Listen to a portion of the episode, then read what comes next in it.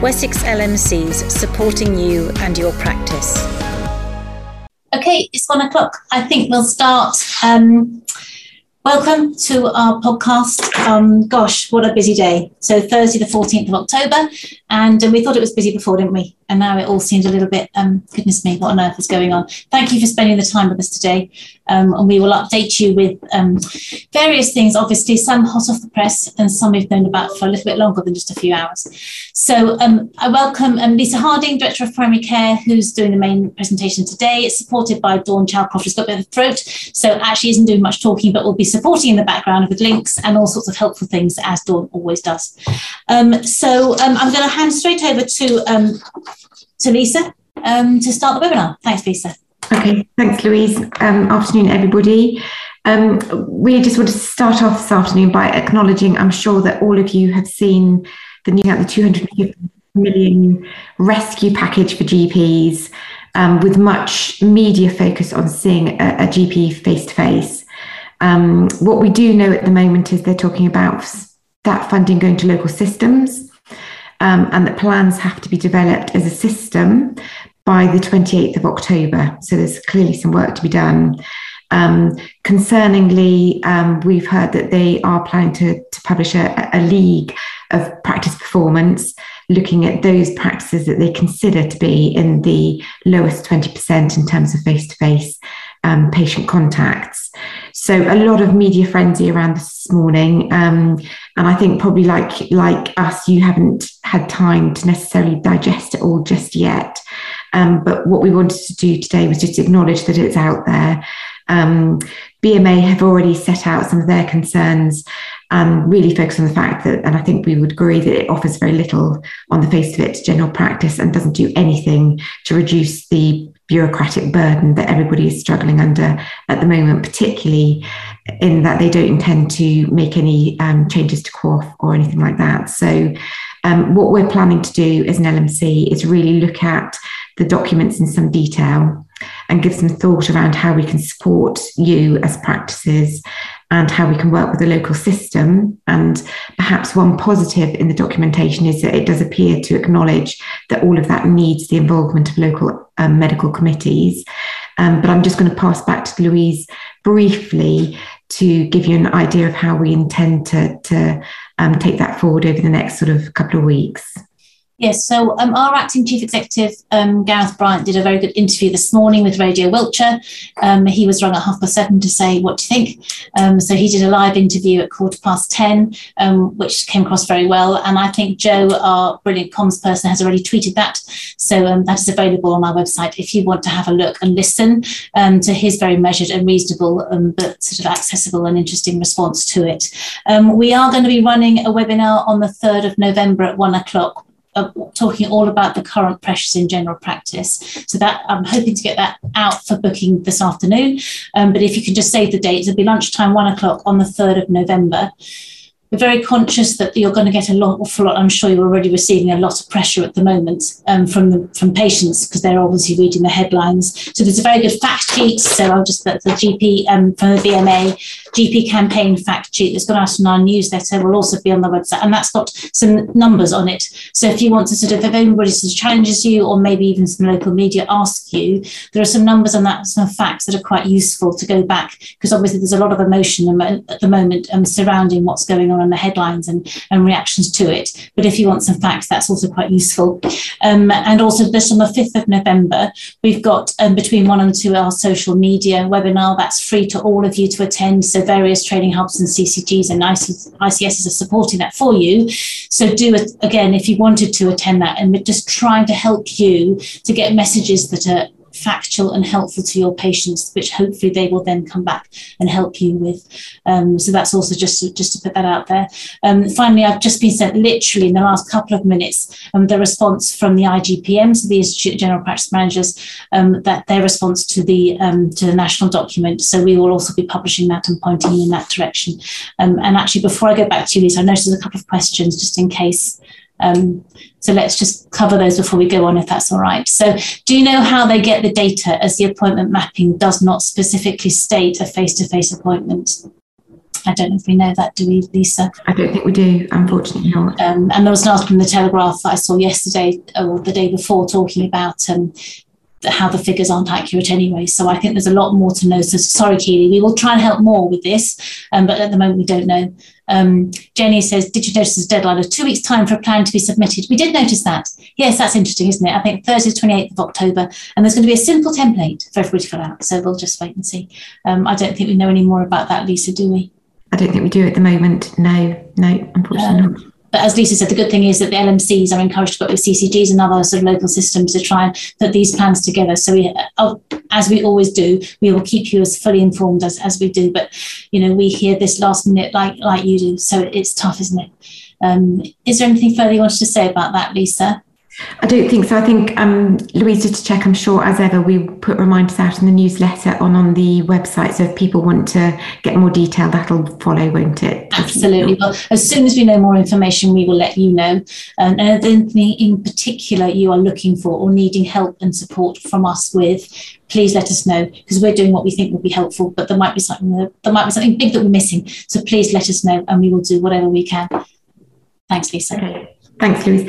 The other, the other um, element that we really just wanted to acknowledge this morning um, was the relaxing of the infection control requirements around general practice. Obviously, secondary care was um, addressed earlier, and we were sort of expecting the same to be applied to general practice. So um, there is more information about that out now. Practices still have the flexibility to take the, the measures that they feel appropriate to safeguard their patients and their staff. We absolutely recognise that it's going to be very difficult in terms of patient attitude and, and, and patient expectations now that it's hit the media. Um, from our perspective, waiting rooms, um, practice premises is still very different from cinemas, shops, etc. You would still expect that population to be inevitably unwell, inevitably more vulnerable, and those going out and choosing to go out shopping into cinemas, etc., you would expect to be well. So we do feel the goalposts are rather different. Um, so it's really just to acknowledge that. Um, and again, we will be looking at, at, that in more detail with more guidance and LMC views to follow. So just watch this space. Um, but today, really, we wanted to focus on some of the contractual changes that have come into play from the 1st of October and some of the other sort of news headlines that we just wanted to make you aware of, just conscious there's a huge amount coming out at the moment. So I'm going to run through those. Um, Dawn's done an awful lot of work in the background um, to research that. So we will um, try and update you with more information on our website, on dedicated pages, and I'll just mention those as I go through the slides. But if we start off, we thought it would be useful to just put them up on a PowerPoint presentation to start off with. So just to recap, these, these are the GMS PMS regulation changes from the 1st of October and there are some elements that I, I, imagine that again that you're probably already aware of. There's quite a lot to digest in some of them.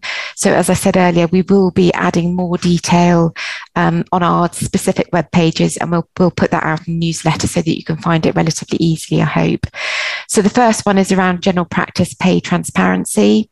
Um, so nhs earnings have to be disclosed um, for individuals who have NHS earnings over 150,000 in the financial year 2019-20. We think we're not 100% sure that that applies to gross earnings, but as we have on the bottom of the slide, we are raising this with the medical accountants shortly. So we will be able to provide a bit more detail and clarity, hopefully fairly soon. Um, you've got the link on the slide there to the more detailed guidance. Um, some of the key headlines, I think, just to be aware of are some of the time constraints. So those that self first self declaration needs to be made by midnight on the 12th of November of this year. So the timescales are relatively short. We believe that they need to be made by the individual um, via NHS Digital. Um, we think that you need a login to be able to do that. So the information is, as I say, within that, that guidance. Um, again, we have huge concerns, as do the BMA, around this requirement. Um, it, it, it, feels that it's out with the spirit of, of the agreement, um, where there was an understanding that actually this would be applied to other contractors, other individuals such as pharmacists and dentists, uh, in order to have a fair playing field. Regrettably, in our opinion. It is it's just being applied to GPs. Um, that has been taken out by the BMA, but that is disappointing. Um, as I say, we're discussing this with the medical accountants shortly, so we will provide a bit more guidance and clarity. But do feel free, please, to post questions to us, and we can raise them directly at our medical lunch club. Okay, next slide, please. Okay, so this one we think probably it's useful to be aware of. Um, again, there's a lot of detail within the regulations, which Dawn and I were just discussing this morning. There's quite a lot to digest. We have some queries on this. We don't think it's entirely clear. Um, so we have gone back to the BMA for a bit more detail and information. It was just to make you aware that there are changes and some detail within the regulations around Crown servants posted overseas and their family members registering with GP practices and returning to this country and how they can register or remain registered with practices um, have a look at the section if you think that you might have patients that would be um, relevant to this. However, as I say, we will put some more information on our registration page um, when we've really teased out the salient points. So give us a, a, week or so and we should have a little more information than we can upload for you. But again, post any questions and we'll pick it up. Next slide, you want please. to um, have questions as we go, Lisa, when you say post any questions? Um, or would you prefer to wait to the end of the presentation? I'm happy if, if we pick up questions as we go, Louise. Yeah, okay. There's yeah. just one from Jenny in asking about how does the disclosure of earnings fit with information governance as it's identifying individuals? Absolutely. And I think that will be absolutely one of our concerns. The information that they're asking for is, is quite specific and very identifiable. And it'll be interesting to see if that's challenged. Okay, so this is really something that you're probably already aware of because it was part of the um, the emergency measures uh, introduced during the pandemic, but it's now been formalised within the regulations. So that's just to confirm the removal of the requirement for individual patient consent when moving that patient with an electronic repeat prescription onto ERD. So just to say that's become permanent. Okay, so again, um, as Dawn's put on the slides, the vast majority of this you will be doing already. Um, do, it does at least, I think, provide some clarity. So this covers online consultations, video consultations, secure electronic communication methods, online facility to update contact information and signposting of information. So I think we've got a bit more detail on subsequent slides. So let's take the next slide, please. Okay, so the, the first one is the on, online consultation tool. So I don't think this really changes anything particularly that you won't already be doing or be aware of. So that's just to have that software system, eConsult or, or, or similar, to enable patients to make contact online, um, to raise concerns, um, ask questions, make a request, or similar types of contact. Um, uh, what I think is perhaps relatively useful within there. It does con- it does um, confirm that it does not require the response to be given by the contractor in real time. So we've already had one query in from a practice saying, does it specify any timescales? That's exactly what it says in the regulations. So I think at least it gives a little bit of clarity on that matter. Um, again, the contractor has to submit to the board such un- anonymised data um, as the board may require, but that's a fairly standard requirement that's already within the contract around other areas. So there's nothing really new within that one. Okay, next slide, please. Again, um, a video consultation tool, which many of you will already have. Um, so practices must offer and promote to your patients the ability to take part in appointments or consultations by video call. However, worth noting that you don't have to provide a video consultation where it's not clinically appropriate or it would not be appropriate to the needs or the circumstances of the patient. So there's a bit of common sense in there. You don't have to do it if it's not appropriate. Next slide, please.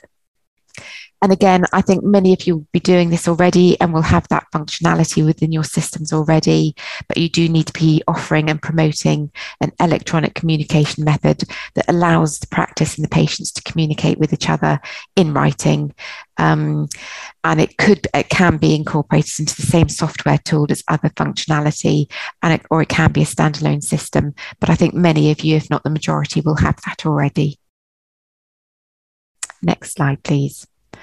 Okay, and then just um, the last element of that, I think, is is just to have um, an online facility for patients to update some of their personal information. So that would be things like the name, address, ethnicity, contact details, and electronic mail address if, if they have one. Okay, so this is um, again generating quite a few queries um, and a bit of concern, understandably, and we are awaiting a bit more detail. So this is something again that Dawn's been looking into for us. Um, so there is a fee that has been agreed for this, which is £44 per exemption confirmation request. That is reflected in the SFE now. Um, I know Dawn has been checking that gov.uk site, and as I understand it, Dawn, who can perhaps nod either way, I think at the moment it just takes you to the homepage, so we don't have that detail as yet, do we? So we don't know what the detail is as yet. Um, so um, the pro- patient process will be via 111, 119 as usual. However, we are still waiting to see how that exactly works. We believe the list of the medical exemptions remains very short, as set out in the Green Book. Um, as soon as we have a bit more information, we will put that into our newsletter and reflect it on the website okay, again, this one, I think, I don't think there are any necessarily any any surprises within that, um, but I think it's it, it's another one which may cause concerns around some of the workload implications.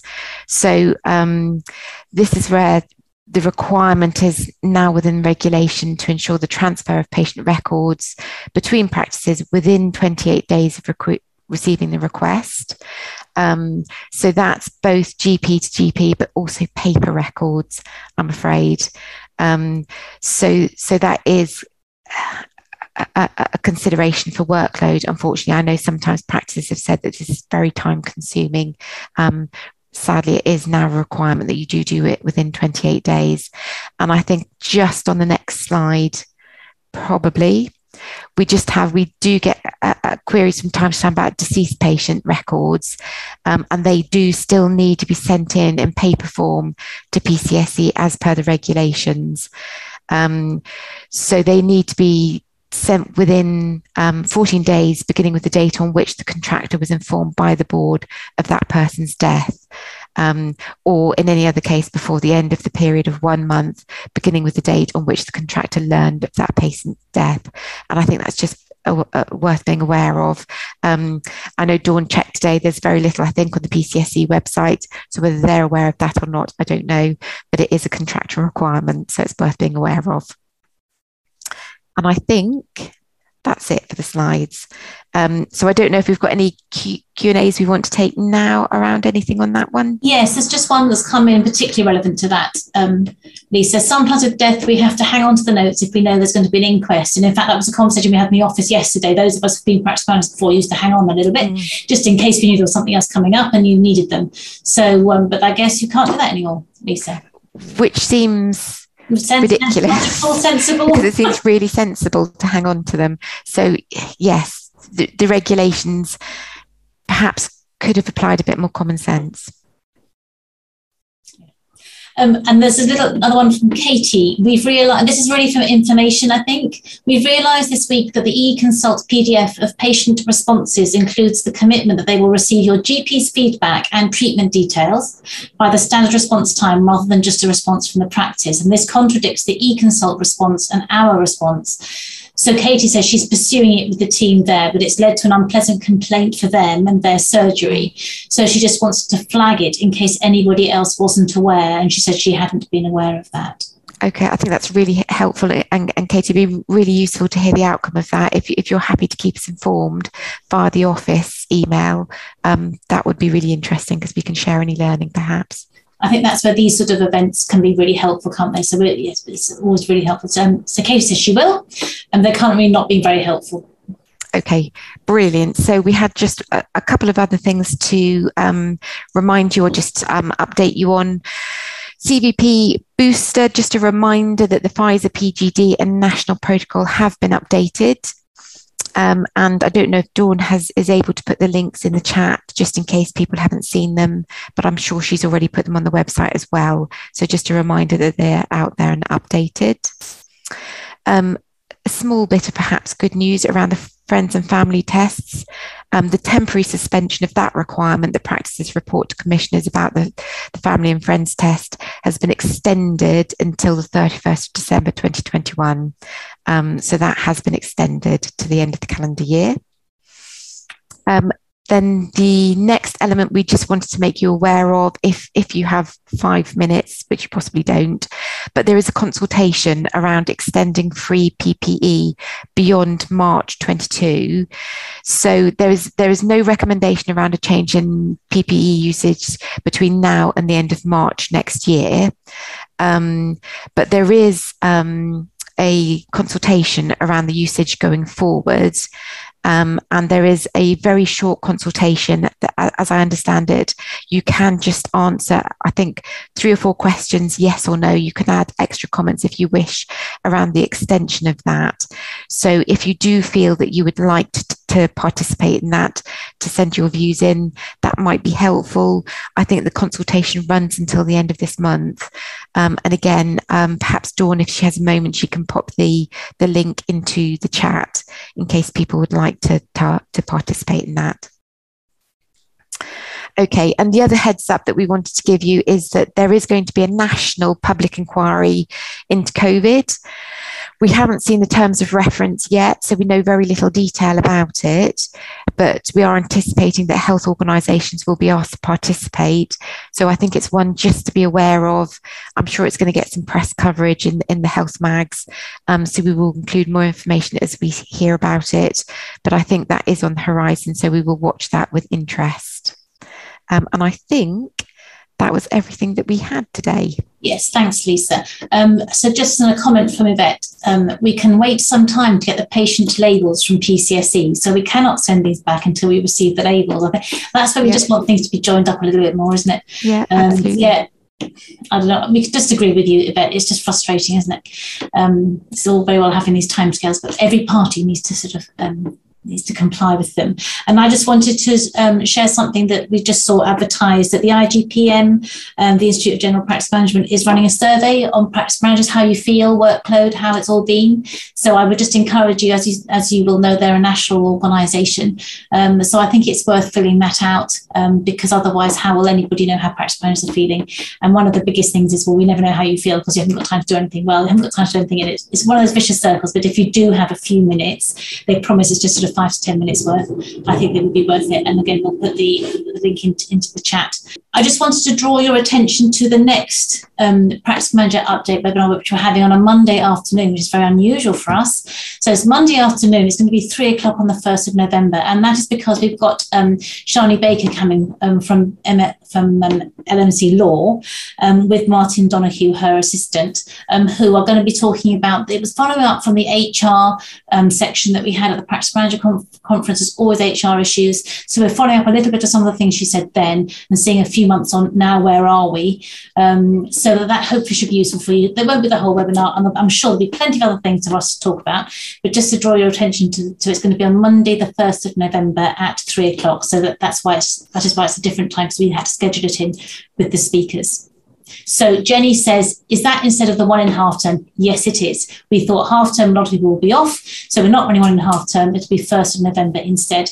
Um, and, and the, the other two in November we've got planned already. We've got um, one of the somebody coming at um, who's involved in the medical examiner system that's just coming in um, from next year. So we're doing a webinar for GPs on that. We also wanted um, all of you to be aware of just the system that's coming in that obviously will affect GPs, but as you know, everything affects you too. So you understand a little bit about what that system's all about and where their um, nervousness um, might be coming from, because there's quite a lot of anxiety building about that. But some of it is because we, we don't really know what the system's going to look like yet. It's very, very early days. We just want to give you a heads up for that. And then one at the end of November is going to we've got some um, people from public health coming. They're going to talk about childhood IMS and some top tips for trying to get um, trying to get that back up and running again. So some top tips for getting to contacting patients and getting them back into your surgeries to um, have those vital um, childhood immunisations. So um, hopefully those will be helpful for you. And we need to evaluate then about how when we will be running these. We've varied a little bit um, to try and fit in people that couldn't make a Wednesday lunchtime. so just any feedback that you want to give us on that is always helpful. to be difficult to please all the people all the time, but we do try. Um, and we know it's important for you to um, ask some live questions, which is why we have sort of varied them.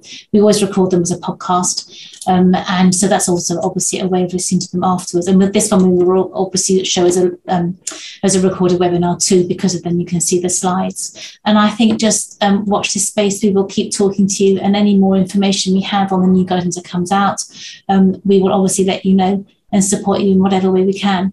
Um, Lisa, have you got any sort of final remarks you want to offer? No, I don't think so. Thanks, Louisa. And just to recognise there is a vast amount going on. So please don't you know, don't ever forget to use us as a resource. If you need any information, we're more than happy to be contacted. So, um, yeah, that's what we're here for. Lovely. And I was at a practice manager conference last week, and Phil Hammond, the um, comedian, was talking then, who's also a doctor. And he was just reminding all the practice managers on the call that don't forget to do the things that you really love.